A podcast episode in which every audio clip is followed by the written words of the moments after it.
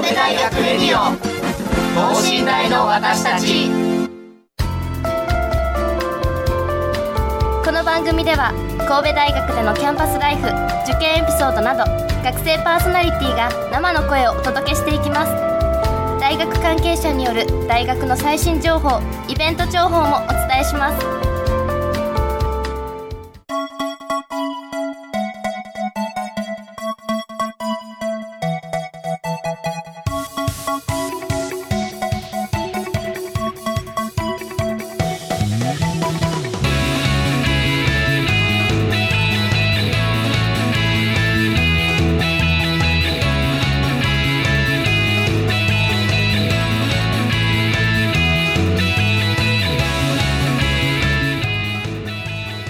皆さんこんばんは。7月15日金曜日夜9時になりました。神戸大学レジオのお時間です。国際人間科学部3年生宮川亮太郎です。例年よりも少し早い梅雨を終えて本当に夏真っ盛りという感じですね。先日私は三宮でかき氷を食べる機会がありました、まあ、かき氷といっても種類いろいろで本当にびっくりした記憶があります。上に果物が乗ってたりとか抹茶の風味のやつがあったりとか結構本格的なものが多くてそれぞれの喫茶店の味があってすごく驚いた記憶があります。個人的にかき氷といえば食べ進めていって終盤こうシロップが残ってるやつをサラサラサラっといくのがお気に入りなんですが不思議なものでこう食べていると暑い暑いなと思ってたお店の中も空調が少し寒く感じるのでかき氷っていうのは偉大だなとそんな風に感じました。今はお家でもかなり本格的にかき氷を食べられるような機会もあるようですので、まあ、暑い暑い夏マスクを外してかき氷そういった機会もいいかもしれません。さて今週の神戸大学ラジオですが3年ぶりの開催キャンパスツアーをテーマにお送りいたします。学生広報チームと大学の広報課が主催のキャンパスツアーが今年3年ぶりに復活いたします。コロナ禍を乗り越えてということですね。こと今回のラジオではツアーのコースや学生おすすめのスポットをご紹介したいと思います。それではこの後ゲストの登場です。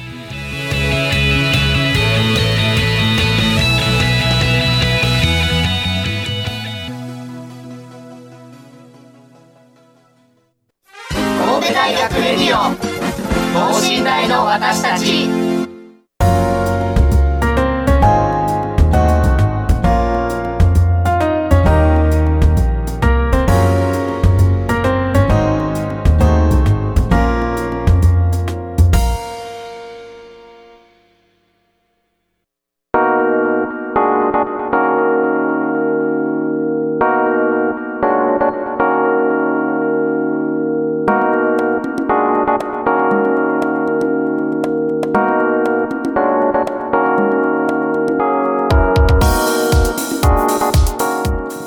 さて改めまして今回のテーマ3年ぶりの開催キャンパスツアーをテーマにお送りしてまいります。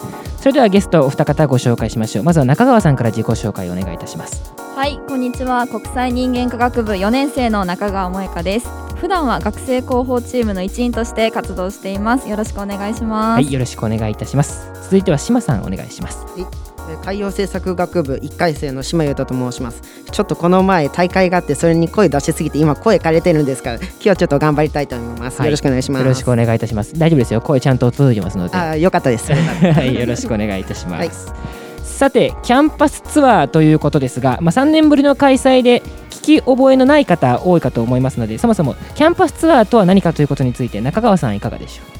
はいあのキャンパスツアーっていうのは、まあ、主に私たち学生広報チームの学生がガイドとして、まあ、大学のいろんなスポットをご紹介していくというツアーになっています。まあ、大学って本当にいろんな場所があると思うんです図書館とか、まあ、記念館とか通っている私たちですら知らないところもね、ね、たくさんあると思うので、まあ、そういったところをツアー形式でご紹介していくものなんです。であのまあ、オープンキャンパスを想像される方もいるかと思うんですけれども、はい、まあ、それとはちょっと違うものなので、まあ、高校生に限らず一般の方でも参加していただくことが可能ですそうですよねなかなかこう大学の中って、まあ、例えば社会人になってからって入る機会ってそんなにないですもんね。そうですよね。なかなか、うんまあね、あのたまにこうお昼ご飯食べに来られてる方とかいますけど、なかなかない機会なので、うん。そうですよね。なかなか僕ら3年生宮川が3年生で中川さん4年生ということなんですが知らない場所が結構ありますもんね、まだまだ。ありますね。あこんなところあったんやって毎日がちょっと発見の連続ですね。そうですよね。そういったところもありますのでぜひ新鮮なキャンパスツアーになるかと思います。さてキャンパスツアーですが内容を大きく分けて2つあるということで新大生なりきりコースと歴史探訪コースがあるということですがこの2つしの違いについて島さんいかがでしょう？そうですね、えーなりきりコースっていうのは高校生中学生向けに新大生がよく使うスポットを紹介していくっていうコースになっております。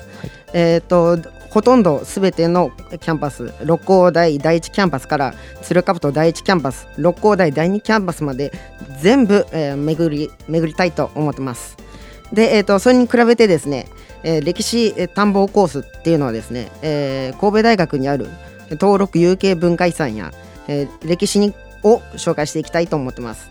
六甲台第一キャンパスを巡っていって、えー、と5つの、えー、と文化財があるんですけどもちょっと,、えー、と中川さんその5つ全部知ってますか？いやなんかこう文化財があるっていうのは知ってるんですけど。プレートみたいなのが建物にね、うんありますついてるのがありよね。ますよね。でも六甲台になんかね記念館があるので多分それは文化財だと思うんですけど ちょっとあとはわからないですね。そうですね。じゃあ、えー、と5つ僕から紹介していきたいと思はいいおます、願いします。1つ目は六甲大本館っていうところになります。いわゆる一番大学の広報誌等で出る大きな建物ですかね。そうですね。はい、うん。よくあのだ高校生とかの、えー、と大学えっ、と予備校とかのパンフレットに載ってるあの写真ですよね。そうですね、はい。あのいわゆるっていうやつそうです。はいはいはいはいはい。はい。はい。えっ、と2番目はえっ、と社会科学系、えー図書館ですね。図。書館。図書館です。はい。あの図書館僕も何回か行ったことあるんですけども、一つえっ、とそれだけ本当に立派なんですよ。なんかレンガ系ですよね。なんかそれだけ本当に立派っていうとあの他が立派じゃない。そう。いったことではないので歴史があるっていうことですよね。はい。はいえっ、と三つ目はですね、金松記念館です。金松記念館はい。行ったことありますか？うーんなんかここかどうかって言われるとちょっそとうですよね。怪しいんですけど多分通ってはいると思います。立派な建物。は そうですよね。ね。いっぱいありますもんね。はい。うん。それで、えっと、じゃあ4つ目はですね、えっと、井出光、えっと、佐蔵記念六甲大コードあ長かった、えー、です。大丈夫ですよ。はい。大丈夫ですよ。はい、はいです。なるほど。出光佐藤さんといえば有名な神戸大学の OB ですよね。そうですね。えっと海賊になった男のモデルとしても知られてますよね。なるほど。あ岡田准一さんの映画ですよね。はいそうですね。ああなるほど。結構なのでご存知の方も多いかもしれないですね、うん。なるほど。そうですね。歴史のある建物多いですよね。先日僕あの日本の一番長い日っていう映画、8月10あの45年の8月15日を描いた映画なんですが、その映画でも神戸大学のあの建物があのロケに使われている時で結構じっくり見てたんですけどなんかどの建物も貫禄があってちょっと分からなかったのでうん。また僕ももう一回改めて映画を見てぜひキャンパスツアー参加できるものが参加したいなと思ってます。はい。いいですね、わかりました。ちなみにこの新大生なりきりコース、まあ、がえー学生が主に使う建物等を巡るというふうにありましたが、こちらはどういった建物を巡るんでしょうか？そうですね、えっと具体的には、えっとそれぞれの、えー学部の、うん。えっとたえっとラーニングコモンズと僕たちは呼んでるんですけども、はえっと普通の自習室っていうのは、まあえっと死後現金のところが多いと思うんまあ、ですけどそういったところが普通ですよね。まあえっとその死後をしてもいいと,、えっとディスカッションしながら勉強していいっていうのがうん。神戸大にはあるのでそういうところを中心に紹介していきたいなと思っています。そうですね、なかなかこう、議論をしながら勉強するっていうのを大学生あるあるといった感じがしますよね。なるほど、他はどうでしょう？あとは図書館とかですかね。うんあのーまあ、さっき話に出てた社会科学系の図書館の他にも、まあ、各キャンパスにいろんな図書館ありますのそうでですね。うん、そういったところを巡ったりとか、まあ、あと他のあの記念館ですね。100年記念館とかいろいろありますので、まあ、どんどんどんどん巡っていってちょっと足が疲れるかもしれませんが 見どころは満載だと思います。そうですね。図書館はいろいろ巡ってみるとこう学部系統によって所蔵されてる本の種類が全然違いますよね。そうですね、はい、そこもすごくなので比べてみて自分に合った学部探すのも楽しいかもしれないですね、うん。そしてまあここまではいわゆる対面できちんと学校に直接来てという方向けのコースだというふうに思うのですがまあ中にはキャンパスに直接来られない方も多いかと思います。そういった方に向けてオンラインツアーもなりきりコースについてはあるということですよね中川さん。そうなんです、まあ、ちょっと今回初めての試みにはなるんですけれどもオンラインツアーを開催しようということになっています。あのやっぱりこうね現地に来ていただきたいたくさんの方に来ていただきたいんですけどね。うん。まあ、この今のねご時世のこともあって、ちょっと参加人数の方を制限しているので、それでもやっぱり多くの方にあのどうにかツアーに参加していただきたいということでこのオンラインツアーの企画に至りました。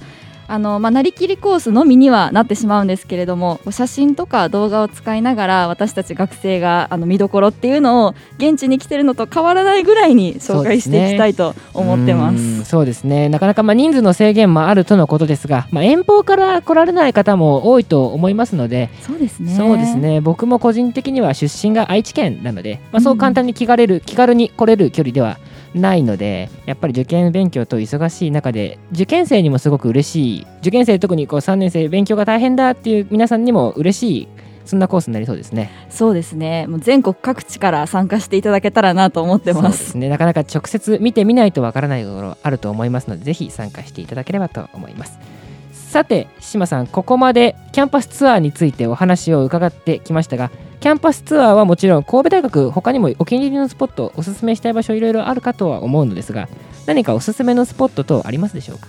そうですね。僕がよく使ってるのは、えー、と図書館をよく使います、勉強のために。これはどこのキャンパスの図書館でしょううんか、とえっ、と 1, 一回生っていうのはえっ、と大大大体えっ、と黒人のキャンパスをねいわゆる鶴かぶと第はい一キャンパスですね。はい。はい、を使うのでそこの図書館を僕はよく使っていて、はい、結構、えっと、一番、えっと、総合図書館っていう名前で結構大きい、図書館でうん。あの席もたくさん用意されていて。ね。はい、僕はよく勉強のために使っていますね。うん、そうですね、なかなかやっぱりお家だと勉強をはかどらないっていうこと、まあ、受験生の方もそうだと思いますがありますもんね。そうですね。うんそうですね。ちょっと鶴かぶと第一キャンパスのあのあの図書館は行き方がねちょっと難しいですよね。そうですね。ちょっと2階に上がったりしないといけないんで 難しいあですね。のーたまにこう1年生がこう図書館近辺で迷ってるのを見るとあれちょっと入り方わかんないのかなちょっと心配になっちゃったりははい、はいする結構これはあの中に大学生の神戸大学生中入ってみないとわからないあるあるだとは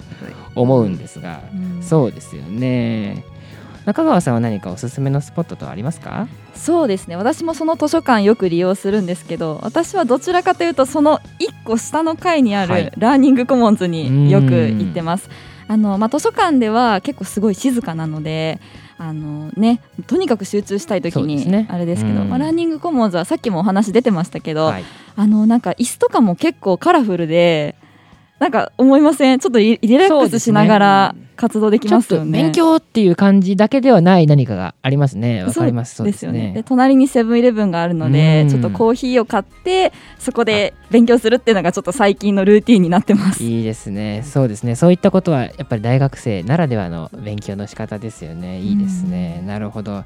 まあ、ここまで、まあ、個人的にもあのキャンパスいろいろおすすめしたい場所はありまして特に六甲台キャンパスの方はあの下のキャンパスですね。先ほども歴史探訪コースのところで紹介あったと思うのですがすごく歴史を感じる建物が多くて図書館っていうと僕は社会科学系の図書館先ほどお話出てましたがそこがすごく好きですごくこう雰囲気があってちょっとこうまあもちろん勉強をするのであの電気とはきちんとつくんですけど少しこう雰囲気があるというか薄暗い感じがまた一層こうおしゃれな感じがしてすごく個人的にはお気に入りなんですけどいやいいですよね。なんかこうハリー・ポッターに出てきそうな世界観ですよそうなんね。なんかちょっとこうすごくしあの歴史の香りがするというか、うん。そういった感じなのですごく勉強する上でもなんかこうとんでもないことを学んでるみたいないやわかります。感じがはい。すごくするので個人的にはすごくお気に入りのスポットになってます。さてここまでキャンパスの中考えてきました。がキャンパスの外にも何かおすすめのスポットありますか？そうですね。えっ、と僕えっ、と海洋政策学部っていうのは、はい。海洋政策学部。はい。えっていうのはえっ、とげえー、1回生なんですけど月曜日から木曜日まではここの六甲台キャンパスに来てるんですけども、えー、と金曜日だけは、えー、と深江にあるキャンパスに行ってまして、はい。深江にあるキャンパスって言ったら海洋政策なんでもちろん、えー、と船を持ってまして。そうです。ね。はい、でうん。船も、えっと僕一回乗ったことあるんですけども、はい。なんとあの今年ですね新しくなったんですよその船おが、ちょうどまさにそうですね、うん。はい、まだ、えっと、4か月から5か月ぐらいしか経ってないっていう話であのトイレも綺麗でした、そうですね。大事ですね。はい。大事ですね、そうですね。あのちゃんと水性なんで大丈夫です そうですね。そういったところもまあ船を使っていくで船で勉強することも多いということですもんね、はいそうですね。はい。うーん。どうなんですかね。どれぐらいの、まあ、一度乗られたということですがどういった勉強をするときにそれは乗るんですか？ねえっともともとえっと寝台の前はえっと神戸商船大学っていううん。えっと、船乗りを養成する学うんうん校だったので、まあ今もう、えっと、船船乗りの資格を取れるコースがありましてそういう人たちはもう3ヶ月あの乗りっぱその船に乗りっぱなしっていうことがあるそうですね。なるほどすごいですねすごいですね。まあ他の学部ではちょっとありえないと思うんですけど結構、えっと他にですねあの船乗りって言っても2つあって、うんえっと船長っていう、まあ、よくあの船を運転する人だけじゃなくて、エンジンを回す人もその専門の人がいてそうですよね。結構忙しそうでした、僕も見てて、なるほど、じゃあそういったことに将来的には勉強を進めていくっていうことですよね。そうですね、えっと、そういう方も結構いらっしゃるんですけどもただ、えっと、最近、えっと、海洋政策学部っていう名前に変わって、はい。前は海事科学部っていう名前だったんですけど、はい、そこから、えっと、文系の受験もできるようになったうん。っていうのが大きくて、えー、と他にも、えー、と工学部系のことだったり理学部系のことだったり、はい。あとず驚きだと思うんですけど経済学部系の勉強もできるっていういろんな勉強ができるっていうのも海洋政策のすごいですね。はい。うん一つのそこで本当に大学みたいな感じそうですね。はい。でもあの目的は海のこと。でただあの海のことだけじゃなくてもいろんなあの就職先がはい。ゲーム会社だったりだとか、あっていうのもあるのでね。結構いいところだと思います。はい。ーへえすごくありがとうございます。学部のお話もしていただいて、はいじゃんじゃんあの興味持った方はぜひ調べていただければと思います。本当にすごいですね。海のことでもやっぱり例えば経済のこととかっていうのも大きいですもんね。そうですねはいあの今もあの船のあの運搬っていうのがあの結構栄えているのでそうですね。なるほど、ありがとうございます。中川さんはどこかキャンパスお気に入りのスポット、キャンパス外のでも結構ですが、他にありますか？そうですね。やっぱりこう神戸大学っていうだけあって、まあ、神戸の、まあ、街をこう堪能できるっていうのがいいなと思っていて神戸って結構あのおしゃれなカフェが多いイメージある方多いと思うんですけどまあ、まさにそれをこう放課後に回れるっていうのが私ちょっと好きだなと思ってます。あの六甲にもいくつかおしゃれなカフェありますしあの最近六六甲駅と六甲道駅はい。の間にコーヒー屋さんができたんですけどうん。行かれたことありますか？いや僕はないですねそうですね。僕も初めて知りました。ないですか、い結構おしゃれなコーヒー屋さんでコーヒー豆が買えたり、そこでちょっと休憩もできるので、まあ、私ちょっと阪急ユーザーなのでああ、なるほど。神戸大学から降りていくと先に六甲駅がうんあるので,、ですねちょっと足を伸ばすことにはなるんですけど、まあ、あの今日はいいかなっていう日はちょっとそこでコーヒーを飲んだり贅沢な時間を過ごしてます。いいですね。いいですね。キャンパス終わりに美味しいコーヒーっていうのはすごくいいですね。おしゃれですね。そうですねなんか1年生とかの時はやっぱ授業も多くて、そうですね。もうそんな時間ちょっとなかったんですけど、まあ、4年生になった今ちょっと大学生っぽいことしてるなという風な気持ちになりながら。そうですね。本当にこういったことは神戸大神戸大学で学んでっていうことができているかからこそできることですもんね。そうですね、まあ、もちろん大学で勉強するのもそうですけど、そうですね。なんかこの、ね、大学がある場所を楽しむっていうのもまた一ついいのかなと思いますね。そうですね。今もちょうど収録している部屋からは神戸の街が一望できるわけですがちょっと今ね背伸びをしてカーテンかかってるのでちょっとあれですけど。見えますね たくさん。見えますよね。本当に神戸っていうのはまああの僕はあの地元が愛知県なので神戸に来た身なんですけどすごくこう街がこう海と山の際にこうグッてなってるような感じがこれあのうんぜひいらしていただければこのグッっていう感覚があのご理解いただけるかと思うのですが 感じがしてすごくいろんなものが近いところにあるっていうのが魅力ですよね。そうですねなんかこう海と山に挟まれた間にいろんなそこうね魅力のあるね、うんお店だったりっていうのがありますね。なのでそれこそ大学に大学で勉強をきちっとして授業が終わってから三宮に出てっていうことも全然できますもんでね。きますね、うん。遊ぶところには困らないですね。そうですね。なので、まあ、ぜひね遊ぶところも考えながら神戸大学を 考えていただければと受験生の皆さんには思います。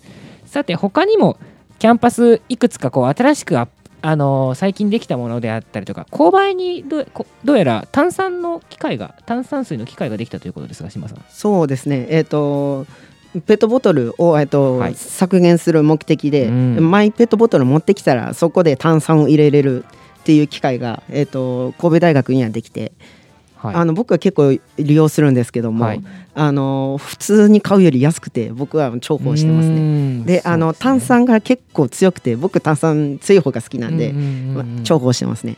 なるほど。それはいわゆる炭酸のガスを入れてくれるってことですか？えっと普通の炭酸水を入れてくれる。はい。ああいいですね。ちょっとたまにシュワシュワ飲みたいなって時ありますもんね。そうですね。うーん。夏暑くなってくるとね。はい。そうですね。すごくお財布にも優しいっていうのははい。嬉しいですね、なるほど。ありがとうございます。さてここまでキャンパスの、えーキャンパス周辺であったりの話、えーキャンパスの近くの近辺の話をしてきましたが先ほども申し上げましたが例えば三宮にちょっと足を伸ばすっていうことがすごく簡単な立地なのでそういった意味ではこう神戸の街の方にの印象だったりとか何か神戸の街でお気に入りの場所とかは島さんありますか？そうですね。僕あの中高ずっとここで暮らし暮らしてたっていうか学校がここだったんで、はい。よくあるんですけどやっぱりうーんとなんて言ったらいいんだろうな。三宮も行ける、はい。うんね。梅田も実はそんなに変そうなわらないんですよね、はい、電車でだいたい梅田まで30分。30分もかかからないいですよはい。ね、うんん。なんで三宮になかったらよし梅田行こうみたいな。なるほど。そうですね。はい。豪華なはしごですね。そうですね、そうですね。そういったところもすごく魅力ですよね中川さん、そうですね。やっぱどっちにも出られるっていうのはいいですよね。いいですうね、ん、あと私あのこの前六甲アイランドにちょっと初めはてい行ってきたんですけど、なんか六甲アイランドってちょっとなんか異国感が漂っててうん。すごくおしゃれな街並みだったんですね。でちょっと、まあ、今よりもうちょっと涼しい季節に行ったんですけどあのオーテラスのああるカフェでちょっと勉強とかしたりしてあなんかこういうところも神戸にあるんだって思ってなんかすごいうんあの嬉しくなりました。いいですね。なかなかやっぱり知らないことの方が神戸の街は多いですね。そうですね。う本当んにそうですね。こういったまだまだ知らないことが多い神戸の街ですがもちろん驚くことも数多くあるかと思います。まあなんといっても個人的には坂が多いなという感じがしたのですが中川さん坂いかがですか？いやもう多いというかもう坂しかないですよね。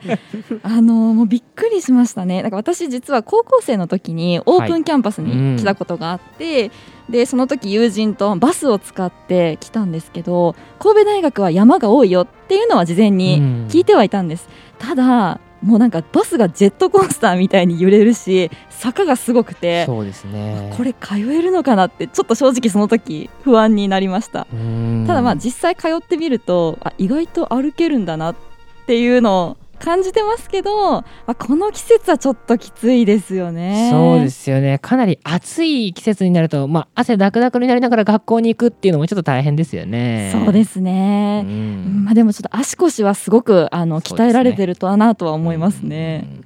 島さんは高校も神戸大学近辺という話ありましたが坂とかこうな神戸大学あるある神戸のこの街のあるあるって何かありますか？うんともうとにかくあの僕6年間通ってたんですけど、はい。6年間通ってたらもう慣れてきちゃったんでもう、そうですね。苦にはならないんですけども ただあのダイエットにはなります。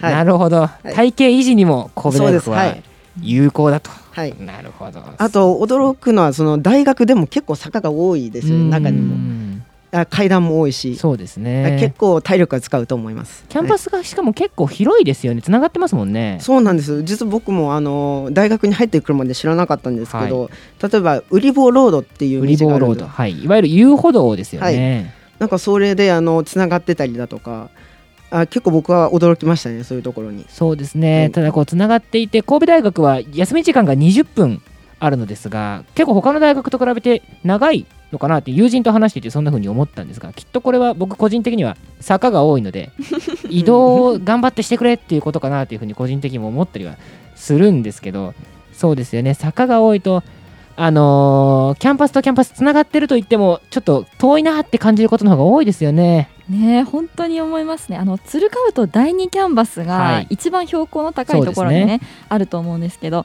あの鶴かぶと第1キャンパスからその第2キャンパスへの移動うんこれがすごく大変でね。皆さんこう歩いてますけど20分じゃちょっとたどり着けないって言ってる友人もいたのでなかなかちょっと考えものだなと思いますね。そうですね。ちょっとまあ休み時間をここで増やしてほしいと大学側に まあ圧をかけてもなかなかちょっとどうかわかりませんけども。そうですね。そうですね。確かにその辺はすごくまあ来て実際に来ていただいてこそ分かるところもまあ多いということですよね。なるほど。で、まあ、先ほど中川さんは中高生の時にキャンパス見学にいらしたということですが、はい。えーキャンパス見学を来て、まあ、坂が多いという印象があったとのことですが他に何かこう感じた印象思い出ありますか？そうですね。やっぱりこう、まあ、それまで高校に通ってたわけですけどやっぱ大学ってすごく敷地が広いし、まあ、その時学生もちらほらあのいたと思うんですけどあ大学生ってこんな感じなんだなっていうなんとなくですけど、まあ、雰囲気がつかめたっていうのは大きいかなと思います。そうね。こねパンフレットとか見ててもやっぱ実際どんな雰囲気なのかどんな人がいるのかあとこう先生のお話とかもうん聞けたんですけど、まあ、そういうのがあの生で分かったっていうのは大きかったかなと思います。そうですねありがとうございます。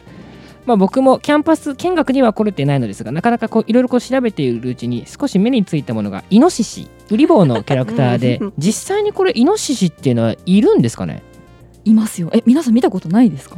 僕はありますね。あありますか？ありますか、僕ないんです。いまだにちょっと3年間来てて流行に乗り遅れてる感じが多少するのですが、いやいや、その 合わないといけないものではないんですけど、はい、結構ね、あの山だ山の中だけじゃなくて、はい。平地でも普通にウリボちゃん歩いてますので、びっくりしま。そうですすね。ちょっと会うとびっくりしちゃう感じがしますね。うん。はい。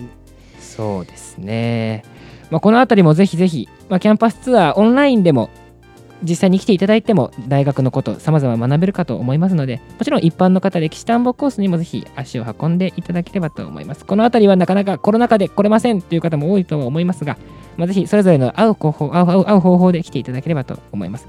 改めて中川さんキャンパスツアーについてまたリスナーさんに向けてメッセージもお願いいたします。はい、えっとではちょっとツアーのね告知の方をさせていただきたいと思います。はい。まずなりきりコースの方なんですが、こちらは7月23日、7月30日、それから8月の6日、はい。えー午前は現地の開催、午後はオンラインの開催ということになっています。だからまあ全部で6回ということですね、うん。オンラインと現地と合わせて。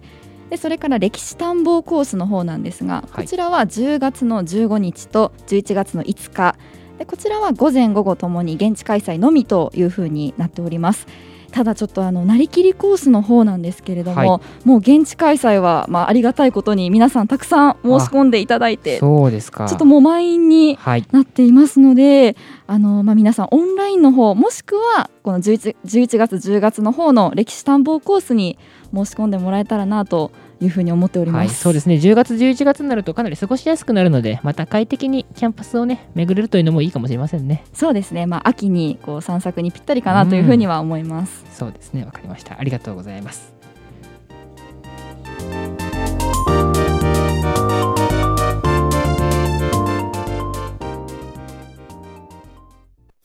神戸大学レディオ等身大の私たち